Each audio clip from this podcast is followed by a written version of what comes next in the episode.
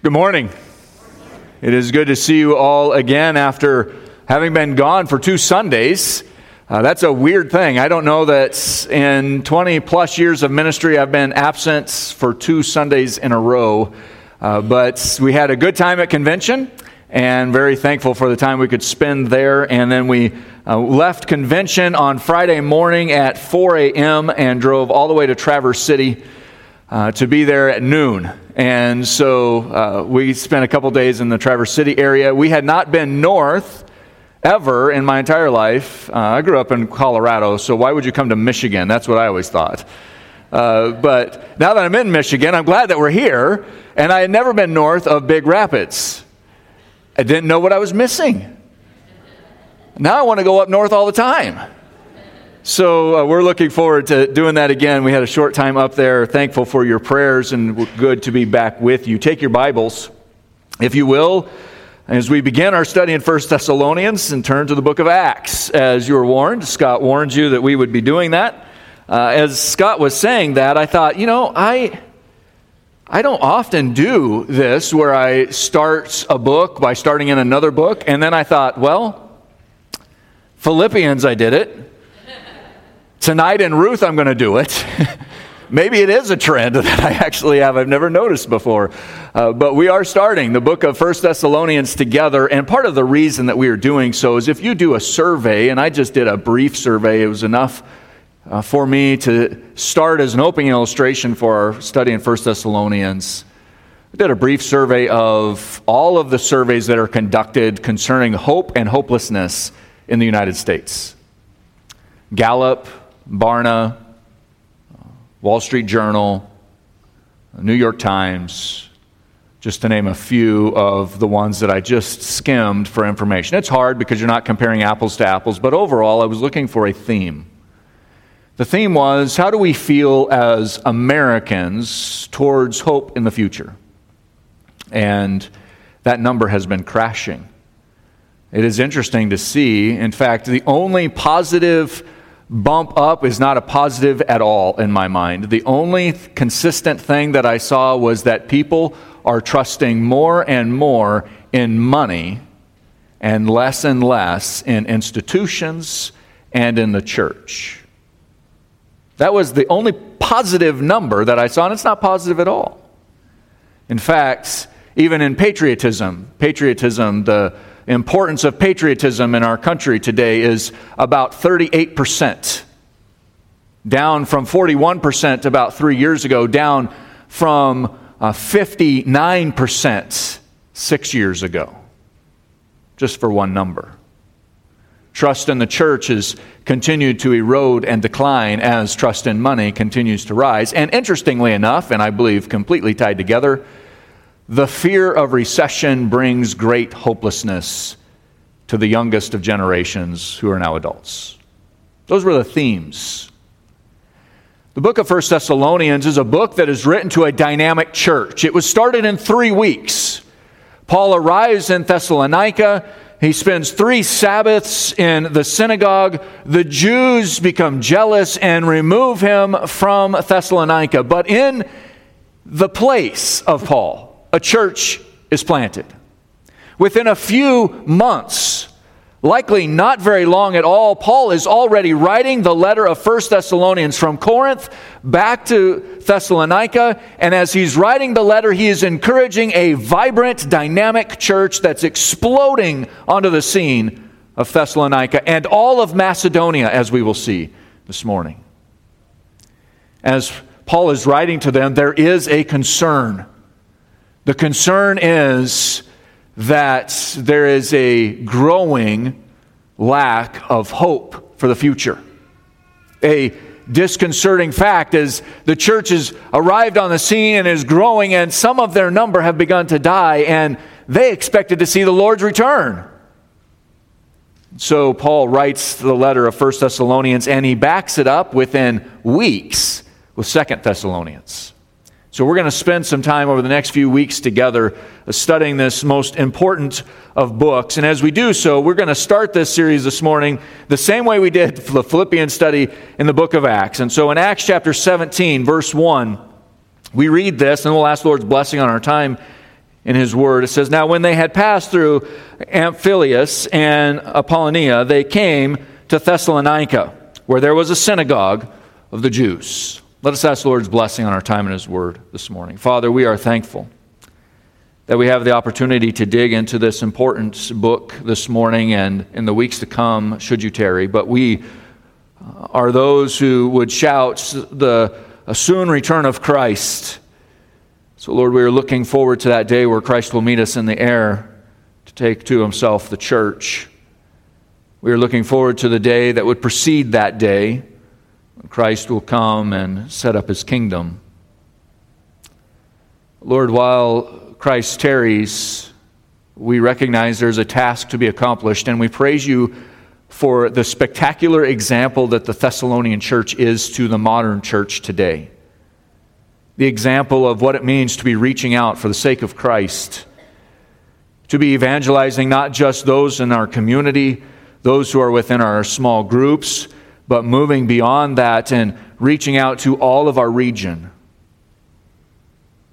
Lord, we are excited to see the way that the Thessalonian church will engage in all of Macedonia, and that their faith, grounded and rooted in the Word of God, will turn Macedonia on its head.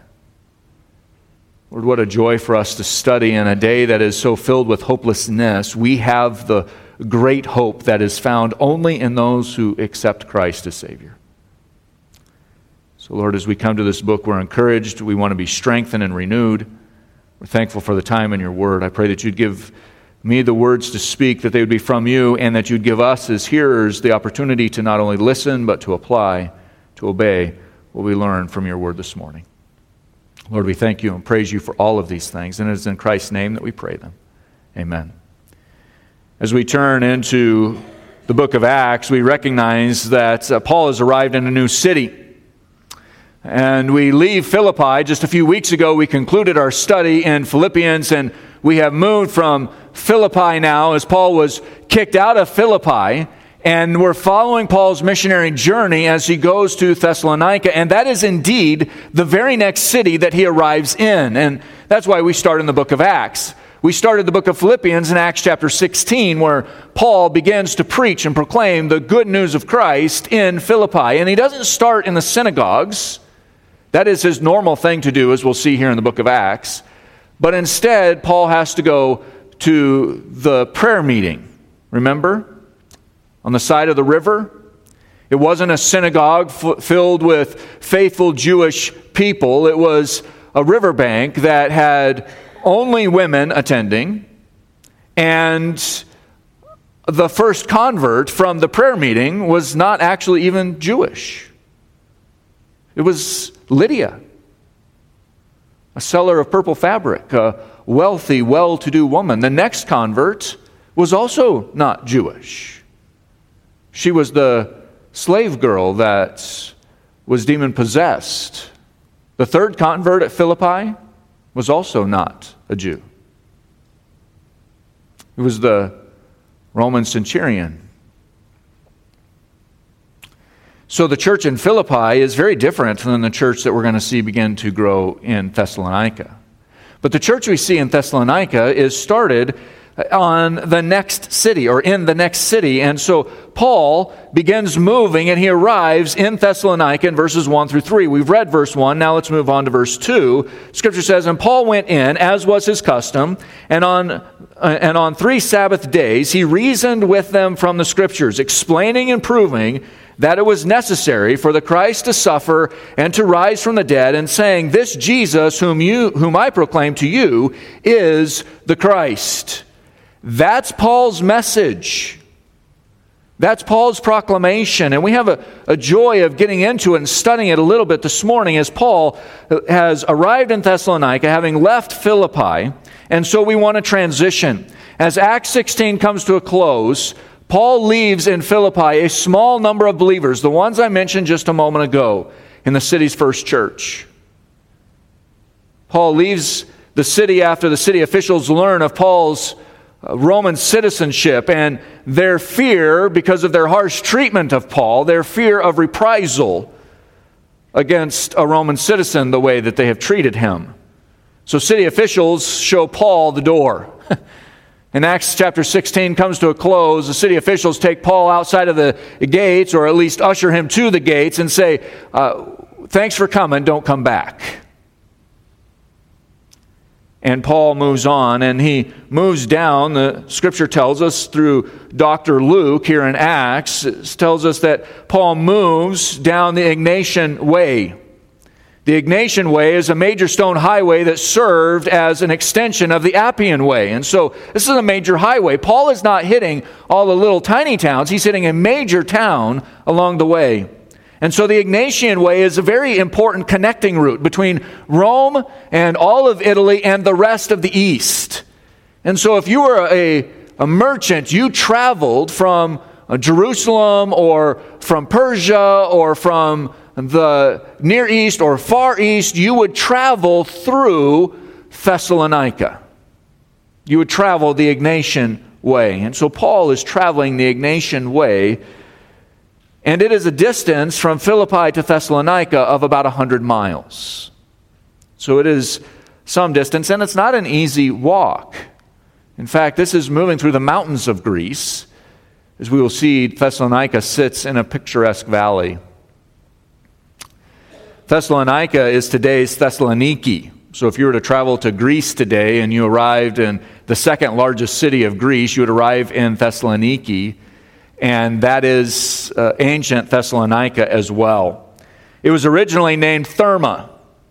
And I appreciate this, having been from western Colorado. There's a lot of hot springs in western Colorado, and that's one of the draws to traveling out west is to sit in one of the hot springs. Well, that was the same draw to Thessalonica. There was a number of hot springs in the nearby area, and it was named Therma because of that. But Cassander, one of Alexander the Great's generals, would rename the city. He would rename it Thessalonica after uh, Alexander the Great's half sister, Thessalonica. So, unlike Philippi, the city, Philippi being the city being very distinctly Roman, Thessalonica was distinctly Greek. Very different culture for Paul to walk 100 miles and go from the city that was had Greek influence but was extremely Roman. Remember, this is where the Roman Praetorian Guard and other Roman uh, soldiers would be settled in Philippi and would become a Roman colony with all of the Roman rights and everything. Roman citizenship was granted to its citizens. Roman patriotism was strong in Philippi. But in Thessalonica, this is a Greek city. This is a city mainly controlled by those who uh, were Grecian in every way. But when earlier, a few hundred years before Paul, when the Roman generals were fighting for control over Rome, the city sided, Thessalonica, sided with Augustus. Augustus was the victor in that battle, and so while being a Greek city, they enjoyed all of the benefits of being free and becoming a capital city of Macedonia. They were called the crown jewel of Macedonia. This was a bustling city in a prime location on the Egnatian Way. The shops were stocked with consumer products. Amazon would have set up shop right there. they would have sent stuff out by drones if they could have. Everything that you wanted could be found in the shops. If you wanted uh, clothes from the Far East, it was there. If you wanted spices from India, it was there. If you wanted uh, Roman idols, they were there. If you wanted Greek idols, they were there. Everything that you could possibly want was in the shops. The city was young and growing. Again, it was called the crown jewel of Macedonia, and one author says this its setting was picturesque with the majestic mountains of Greece in its background, including and rising well above the bay, the fabled Mount Olympus behind it. The city was wealthy. And as far as the economy in the Roman city, the economy was stable, or in the Roman uh, world, the economy was stable. Affluence was evident in everything, wealth was floating in the air at Thessalonica. And it is interesting because we find that same kind of culture in many cities in the United States. It's different because it's maybe not Grecian culture, but we find very affluent cultures in the United States. We find uh, extremely similar kinds of things as far as the ability and availability of possessions. You go to the store and uh, you typically, other than a few weeks through COVID, you can find toilet paper. We can find the things that we want and desire in the stores. And so we are many similarities to Thessalonica. But Paul does something that many churches do not do in our culture today. When Paul arrives in Thess- Thessalonica, he builds his ministry upon the authority of the scriptures. Beloved, this is the key point and why we are in Acts 17. Paul builds his ministry on the authority of the Word of God. Notice verse 2 and 3 again. And Paul went in, that is, he went into the synagogue, as was his custom, and on three Sabbath days he reasoned with them from the Scriptures, explaining and proving that it was necessary for the Christ to suffer and to rise from the dead and saying, This Jesus whom I proclaim to you is the Christ. Paul builds his ministry on the authority of the Word of God. Acts 17 doesn't dwell on the beauty or the wealth of the city of Thessalonica. In fact, if, if I hadn't given you all that background, Paul doesn't give it to us in, Thessalonica, in the book of 1 Thessalonians concerning Thessalonica, and Luke doesn't give it to us in the book of Acts. He just says he went on to Thessalonica and he went into the synagogue. Paul wasn't taking pictures outside, observing the mountain ranges. Paul was inside the synagogue doing the hard work of explaining and expositing the Word of God to the people who attended. On arriving in the city, Paul goes immediately to the synagogue. Paul had tried to find one in Philippi, as we studied before, we said before, but he was unable to, which tells you a lot about the Jewish culture in Philippi, that they were very different. Uh, the Jewish culture, even, was very disconnected to Judaism. But in Thessalonica, the Jewish culture is very alive and very active, as we're going to see. Instead of a prayer meeting by the river, as in, Thessal- as in uh, Philippi, Paul is in the synagogue in Thessalonica. This is a situation far more similar, familiar to Paul. He spends three Sabbaths, that's three Saturdays, reasoning from the scriptures. He was not engaging in unnecessary debates. He was not bringing in a new word from the Lord. He was opening up the Old Testament as Christ himself had done in Luke 24. And he reasoned from the scriptures, proclaiming two essential truths of the gospel. First, that Jesus Christ had to suffer and die. And second, that Jesus is the Christ who rose again. Those are the two essentials of the gospel that Paul is proclaiming. Literally, in the shadows of Mount Olympus and the fabled Greek pantheon, Paul did not devise some clever way of presenting the gospel. He didn't devise some special way, some, uh, some trickery, some eye catching gimmick to get people to listen to him. He came in and proclaimed the authority of the Word of God concerning the gospel of Jesus Christ. His message was incredibly powerful because it was the Word of God proclaimed by the voice and uh, proclaimed by the voice of Paul, and who was a faithful servant, and applied by the Holy Spirit to exceedingly needy hearts. That's why the message was so powerful. One author says this He says, Paul simply sowed the seed. It was watered by tears in place of prayers. Then God came, and in his sovereign goodness, the Lord gave the increase. There were a number who said yes to Jesus Christ for the very first time in their lives.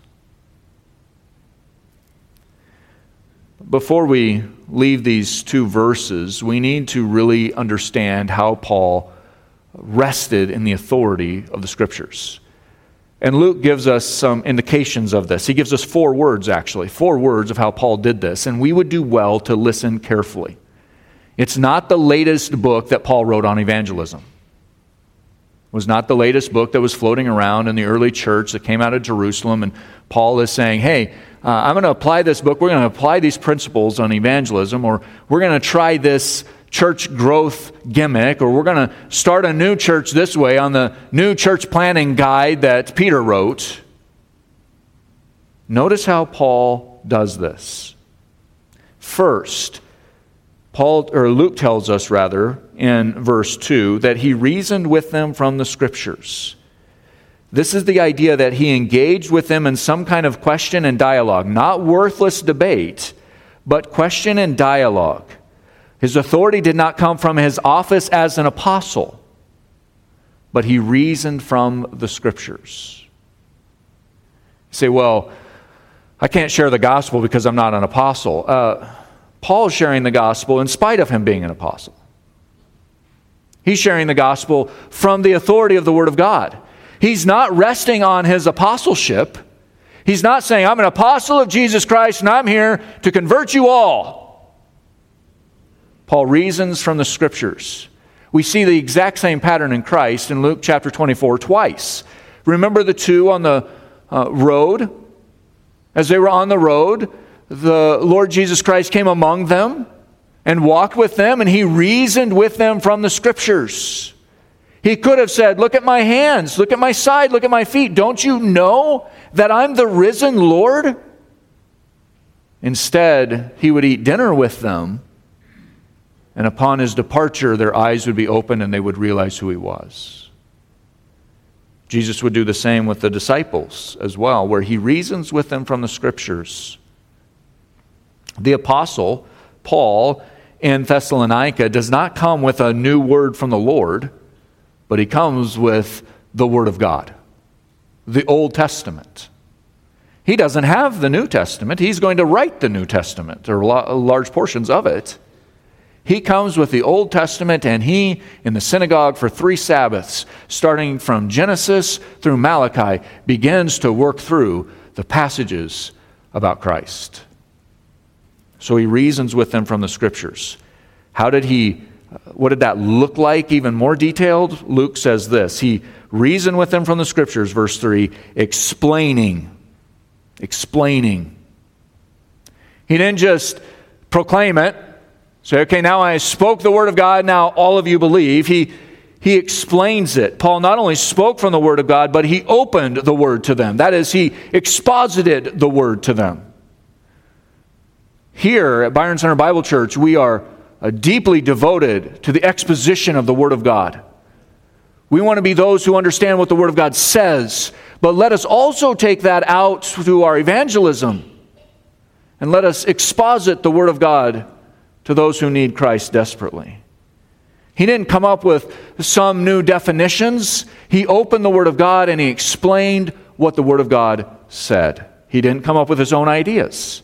He didn't come up with some grandiose gimmicks. He explained the Word of God. And then Luke goes on and he says in verse 3 explaining and proving.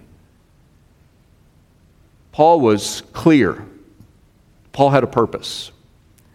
I'm sure that there were all kinds of questions that Paul didn't answer. But Paul did answer the ones pertaining to Christ. He proved his path was direct and clear. He showed how the scriptures pointed to the suffering, death, and resurrection of Jesus Christ. To the Jewish mind who was attending the synagogue that day, they would want to know why Jesus was not just some individual, some criminal that they hung on the cross who claimed to be king of the Jews, who claimed to be the Messiah, but was not the Messiah. The average Jewish mind would have thought those things as Paul begins. But Paul explains, reasons, and proves using the Old Testament to point to Christ. And then Paul or Luke says rather in verse 3 explaining and proving that it was necessary for the Christ to suffer and to rise from the dead and saying this Jesus whom I proclaim to you is the Christ.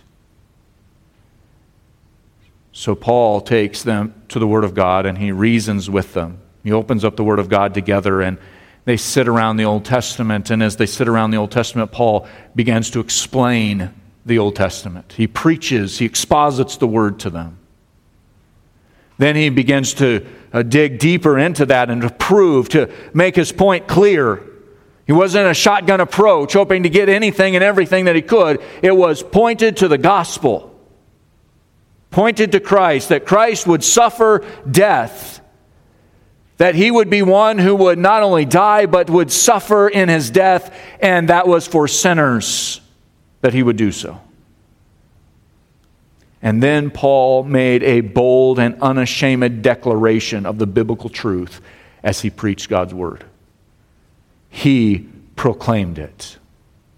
He didn't say, I think this is true. You know, if this is good for you, then great. If it's not good for you, you do you. Paul proclaimed with conviction and power an unashamed and bold declaration of biblical truth. This is the truth. Isn't that a refreshing statement in our culture today? Where we don't even know what genders are true. We don't know what uh, is true in a picture. Take a picture and you don't know if it's AI generated, photoshopped, or the actual picture. You can't tell many times. You receive a letter today, you have no idea if it was AI generated or if it was handwritten. Paul says to those in the synagogues at Thessalonica, This is true. This is true. Immediately, we began to see let me back up here. I think we missed a part here. Immediately, we began to see the triumph and conflict, verses 4 through 6. 4 through 6. And the scripture beginning there in verse 4 says, And some of them were persuaded and joined Paul and Silas, and, as did a great many of the devout Greeks, and not a few of the leading women. But the Jews were jealous. And we're going to stop there for just a moment. So we have triumph and conflict. And in the midst of triumph and conflict, the first part is triumph. You have a church born in verse 4. Three weeks from arriving in Thessalonica, you have a church. Not fully established, it doesn't have its leadership, so therefore, by the strict definition of a church, we don't have a church yet. But we have the believers that would make up the church. We have the first ones who would accept Christ as Savior. Three phases, or three phrases rather, pop off the page in verse 4. The first one, as we look into verse 4, is that some of them, that is, some of the Jews, were persuaded. Some who were of Jewish origin came to Christ the, these three Saturdays. But notice the next phrase and some of them were persuaded and they joined Paul and Silas, as did a great many of the devout Greeks. What a staggering statement. Paul has a great yearning for the Jewish people. We know that from Romans. Paul declares that he would even give up his own salvation if that were possible. in Romans chapters 9 through 11. Paul has a great yearning for the Jewish people, but wherever Paul goes, more Gentiles convert to Christ because he is a, the apostle to the Gentiles. But it is fascinating to me that in Thessalonica, of all places, a great many devout Greeks come to Christ. Mount Olympus is literally outside their synagogue. The epicenter of the Greek pantheon is right there in Thessalonica. And a great many devout Greeks come to know Christ. But it's not just them that gets called out. The third phrase is, and not a few of the leading women. As we saw in Philippi, we see here in Thessalonica the significant role of women in the early church not a few of the leading women of Thessalonica joined in the church in those first three Sabbaths. That was the group who came to Christ. The church springs to life. Acts 20, verse 4 uh, speaks of two of these who are from Thessalonica. Uh, one of them is uh, Articus, and he would be traveling with the Apostle Paul. Secundus would be traveling with the Apostle Paul. Both of those are named as of being of Thessalonica. So not only did the church invest and come to Christ, the believer, people became believers coming to Christ, but they also invested into Paul's missionary journeys, traveling with him as he would go.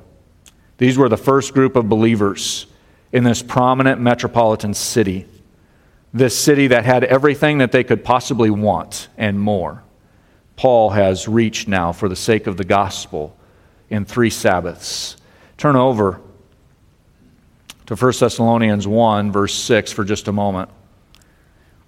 We're going to return back to the book of Acts, but 1 Thessalonians 1, verse 6, Paul is writing to these that were just named. These three groups a few Jews, a good number of devout Greeks, and a good number of leading women in the community. And Paul says, this to them 1 Thessalonians 1 6. And you became imitators of us and of the Lord, for you received the word with much affliction, with the joy of the Holy Spirit. You became imitators of us and of the Lord, for you received not my gimmicks, not my uh, eye catching trickery, you received the word, the word of God, in much affliction. We're going to get to the affliction in just a moment. But they received it with the joy of the Holy Spirit. What a stark contrast from a world outside. The world outside was booming, was bustling, was totally devoted to how much money they could make. And we know, as we see in our own society, where that leads hopelessness and despair. And yet, the believers at Thessalonica had joy of the Holy Spirit. These men and women, Jews and Greeks, would radically impact the city of Thessalonica. But look into verse 8 of 1 Thessalonians 1. Not only would they affect Thessalonica, but he says this For not only has the word of the Lord sounded forth from you in Macedonia and Achaia, but your faith in God has gone forth everywhere, so that we need not say anything. Think about what this means. We're going to come back to it in a little bit because that's going to be the accusation against Paul and Silas in the book of Acts. But as the church begins to grow, just a few months go by, and the impact of the faith of the Thessalonian believers has not only reached Macedonia and Achaia, but it's now being heard throughout the Roman Empire. Everywhere Paul goes, he hears of the Macedonian believers, and when he hears of the Macedonian believers, he hears of those from Thessalonica. Just a few months after Paul was there. This is a church that is on fire. For not only has the word of the Lord sounded forth from you, Macedonia and Achaia, but everywhere. Wouldn't that be a wonderful testimony of every faithful church? And it is the testimony of every faithful church. Let us be those who sound forth the word of God everywhere. Everywhere. But as soon as this begins to happen, go back to Acts chapter 17. the church is growing, and then there's conflict now conflict from the Jews. And we're going to speed up and move through the conflict that is here. First, we have conflict from the Jews in verse 5. The scripture says this in Acts 17. It says, But the Jews were jealous, and taking some wicked men of the rabble, they formed a mob, set the city in an uproar, and attacked the house of Jason, seeking to bring them out to the crowd. That is, Paul and Silas out to the crowd. So there's conflict immediately. As soon as Paul is in the city for three weeks, there's immediately conflict. As soon as the church begins, persecution erupts. The Jews, those who did not believe, hired a mob of the rabble, that is, the, the ones they knew they could cause problems with. And they hired them to raise a mob to rise against Paul and Silas. Now, Paul's first missionary journey, this was a continued problem. Paul would go from city to city, and the Jews from one city would hear he went to another city, and so they would send a contingent to stir up that city against Paul. That has not yet happened in Macedonia. Paul has been in Philippi, and while he got kicked out of Philippi, it was not the Jews who drove him out of Philippi, it was the citizens of Philippi. But he comes to Thessalonica and goes into the synagogue for three Sabbaths, and the Jews are stirred up again. And they seek to harm Paul, they stir up the whole city. It is fascinating to me, and this is important for us to understand as we see these things happening increasingly around our world today. The opposer of the church is very active. The opposer of the church is very strategic. His schemes are not very original, but they are effective in stirring up the hearts of the lost. So, when we actively proclaim the Word of God, can we expect persecution to come? The answer is yes. We should expect it. And Paul's certainly expecting it. And opposition comes, and it comes in the same way that it had come on Paul's first missionary journey through the same people groups the opposer of the church is not very original, but he is effective in stirring up the hearts of the lost. And so now persecution comes. The first part of verse 6. And when they could not find them, that is, Paul and Silas, they dragged Jason and some of the brothers before the city authorities, shouting, These men who have turned the world upside down have come here also. It's fascinating that Jason is named by name. Evidently, Paul and Silas had been living in Jason's home during these three weeks that they had been in Thessalonica. And when Paul and Silas weren't there, the mob arrives at Jason's house. They beat on the gates. They drag Jason out of the house along with other brothers. Perhaps the church was even meeting in Jason's house now. They drag them off. They haul them before the city officials. Recognize who's doing the dragging. This isn't the city officials taking Jason to the city officials. This isn't the leading citizens of the city. This is the mob. Not the outfit, but the other mob. This is those who are just rised up immediately and they're dragging Jason down the street along with other brothers who had come to know Christ as Savior. The persecution of these Jews will follow Paul and Silas throughout their ministries. The book of Acts is going to record it over and over and over again. But Luke provides an interesting glimpse at the accusations. The accusations are somewhat fascinating, and they're not original to Paul and to the ministry of Paul, and they are certainly those that still happen today.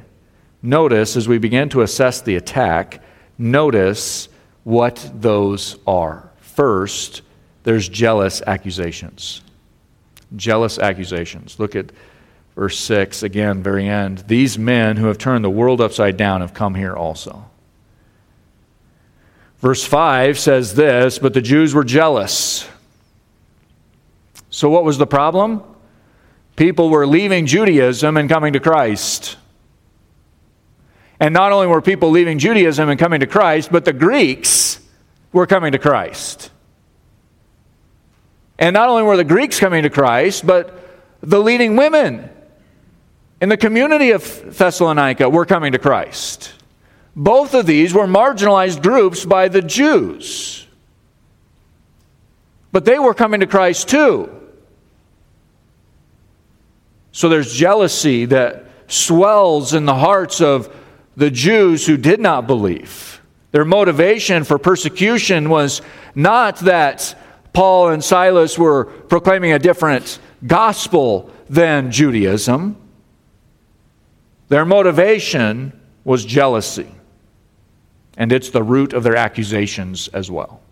They're turning the whole world upside down, and now they're here. The city of Thessalonica and all of Macedonia were indeed being turned upside down by the simple but powerful message of the gospel that Jesus Christ had to suffer and die, but that he rose again from the dead.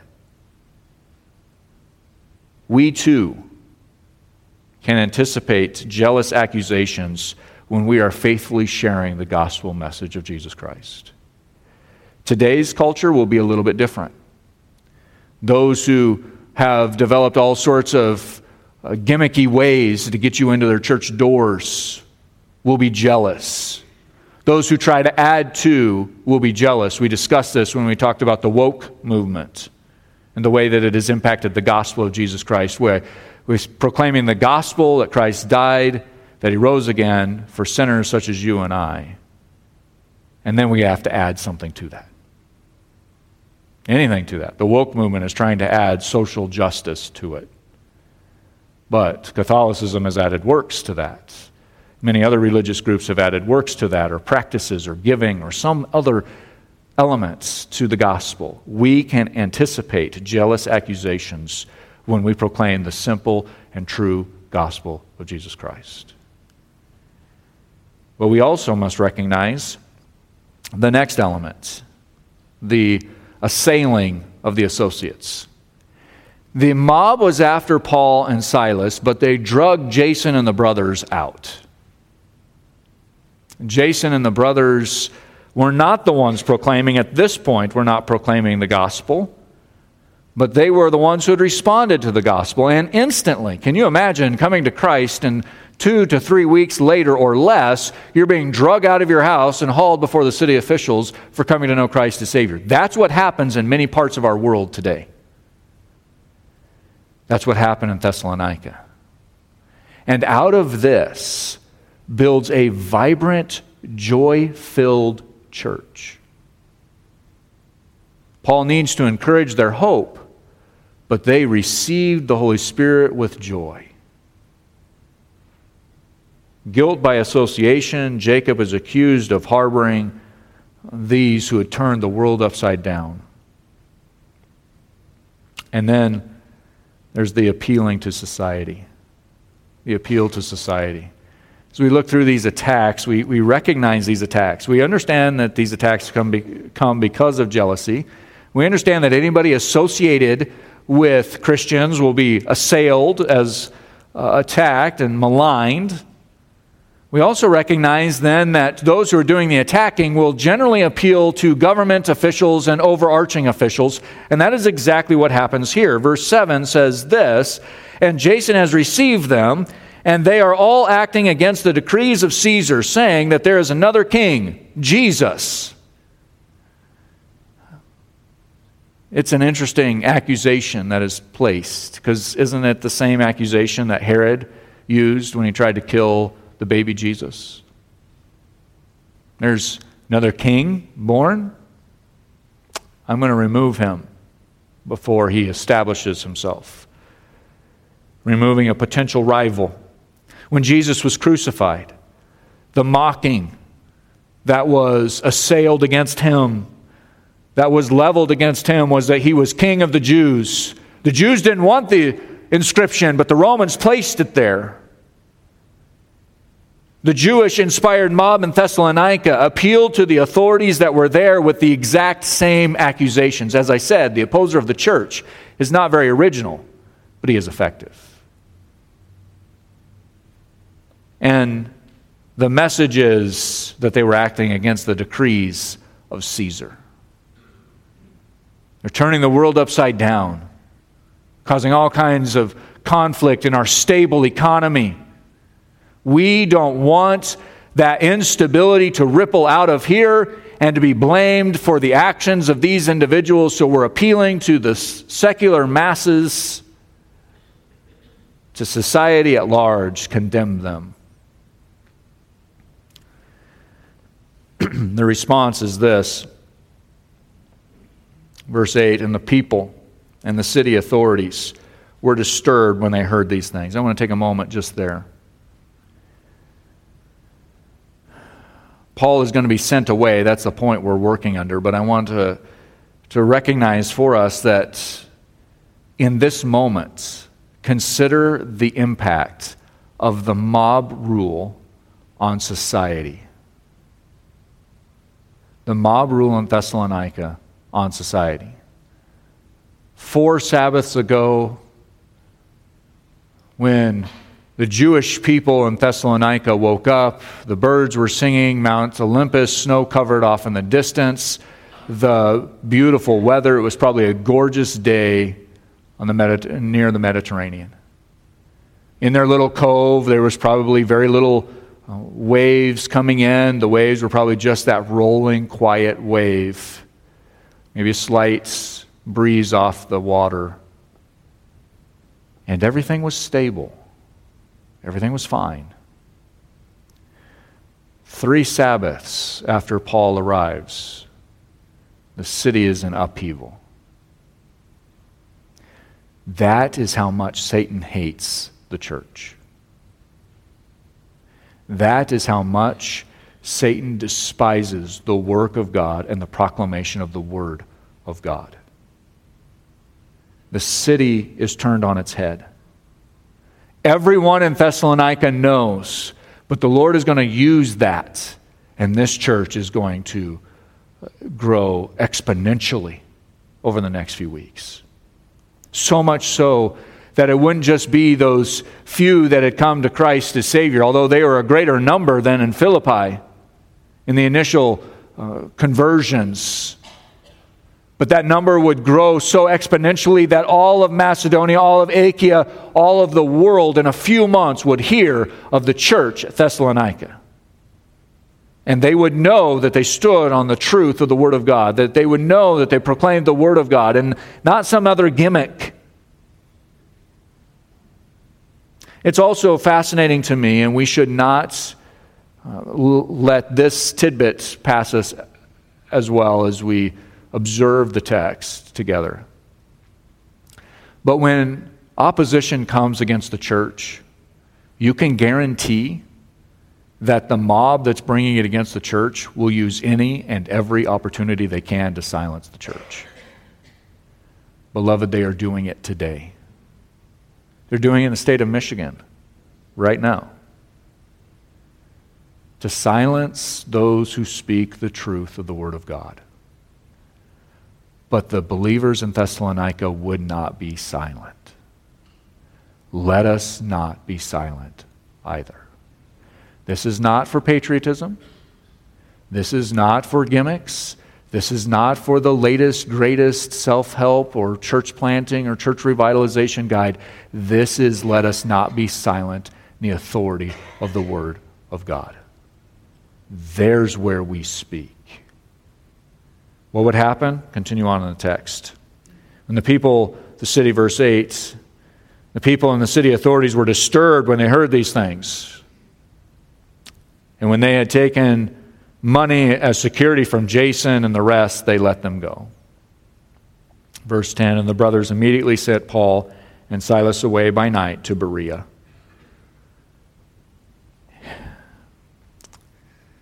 Jason would be fined for harboring Paul. And certainly, Paul's safety is in mind as the brothers and sisters there in Thessalonica hurry Paul out of the city for his own protection under, under the cover of darkness. But let us stop for just a moment. I want to finish in verse 10, but let us stop for just a moment. There is a new church established in three weeks. Certainly, more leadership development had to take place, but by the time those what we see all the way through to the end of verse 9, we see that there are leaders in the church who serve as representatives of the church. It is Jason and the other brothers.